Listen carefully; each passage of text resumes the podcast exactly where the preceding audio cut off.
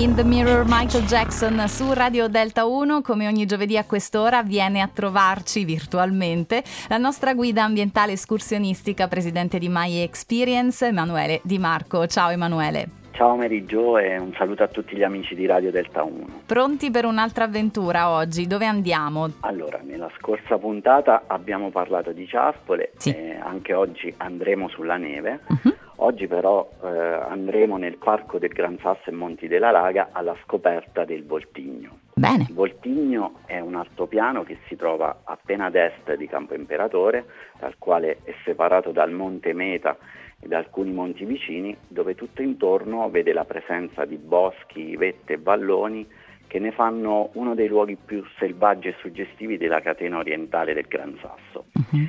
Questa è da secoli terra di pastori, tant'è che pare che sia proprio qui che i pastori abbiano addirittura inventato il primo arrosticino abruzzese Mm, e eh, sono diversi i paesi della provincia dell'Aquila e di Pescara che ricadono in questo territorio. Tra questi c'è Villa Celiera, sì. paese situato a 714 metri dal livello del mare, in provincia di Pescara, dal quale si ha l'accesso principale. Mm. Praticamente una volta arrivati in paese con l'automobile si prosegue lungo la strada che sale verso il Voltigno, che è ben indicata dalla segnaletica, fino ad arrivare nel punto di partenza in località Pantane, siamo a circa 1350 metri di quota, dove è presente il casotto in legno del punto informativo e un grande cartello del parco. Ok. Da qui si può scegliere poi se percorrere il sentiero che attraversa il bosco di Faggi denominato VTC3 o quello che borda la pista da sci di fondo denominato VTC1. Mm. Questi sentieri non sono molto impegnativi e presentano poi dei dislivelli non molto elevati e pendenze poco marcate e quindi sono facilmente percorribili con le ciaspole.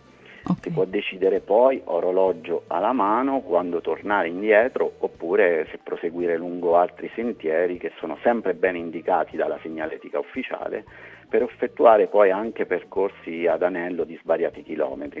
Mhm. E quest'altopiano offre vedute paesaggistiche davvero molto suggestive, e è possibile godere della vista sull'imponente massiccio del Gran Sasso e se si sale fino al Monte Cappucciata il colpo d'occhio poi arriva fino al Mare Adriatico, passando per la Maiella, il Monte Sirente e il Morrone. Eh, anche qui vi dimorano eh, orsi, lupi, lepri, cervi, volpi e camosci eh, che spesso percorrono gli stessi nostri sentieri e Mm. dei quali poi è possibile spesso osservare le loro impronte proprio sulla neve.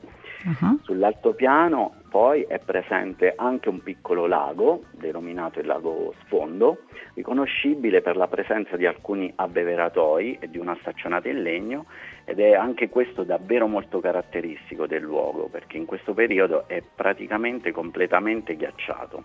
Ah, ok. Inoltre eh, poi è possibile anche noleggiare le ciaspole al casotto in legno che si trova proprio nel centro di Villa Celiera, dove poi magari è anche possibile fermarsi a pranzo o a cena dopo la ciaspolata e degustare proprio i famosi arrosticini abruzzesi Mhm. e perché no bere anche un buon calice di Montepulciano d'Abruzzo. Fantastico, bene, allora amici eh, mi ha dato un'ottima idea proprio per questo weekend, io ne approfitterei, se il tempo regge e pare di sì, potrebbe essere questa una bellissima avventura da fare questo weekend, altrimenti ecco, noi eh, tutto questo lo metteremo nel podcast, quindi troverete sul sito radiodelta1.it sezione podcast tra gli ospiti anche Emanuele Di Marco, così se avete bisogno del ripassino e volete intraprendere questo cammino potete farlo.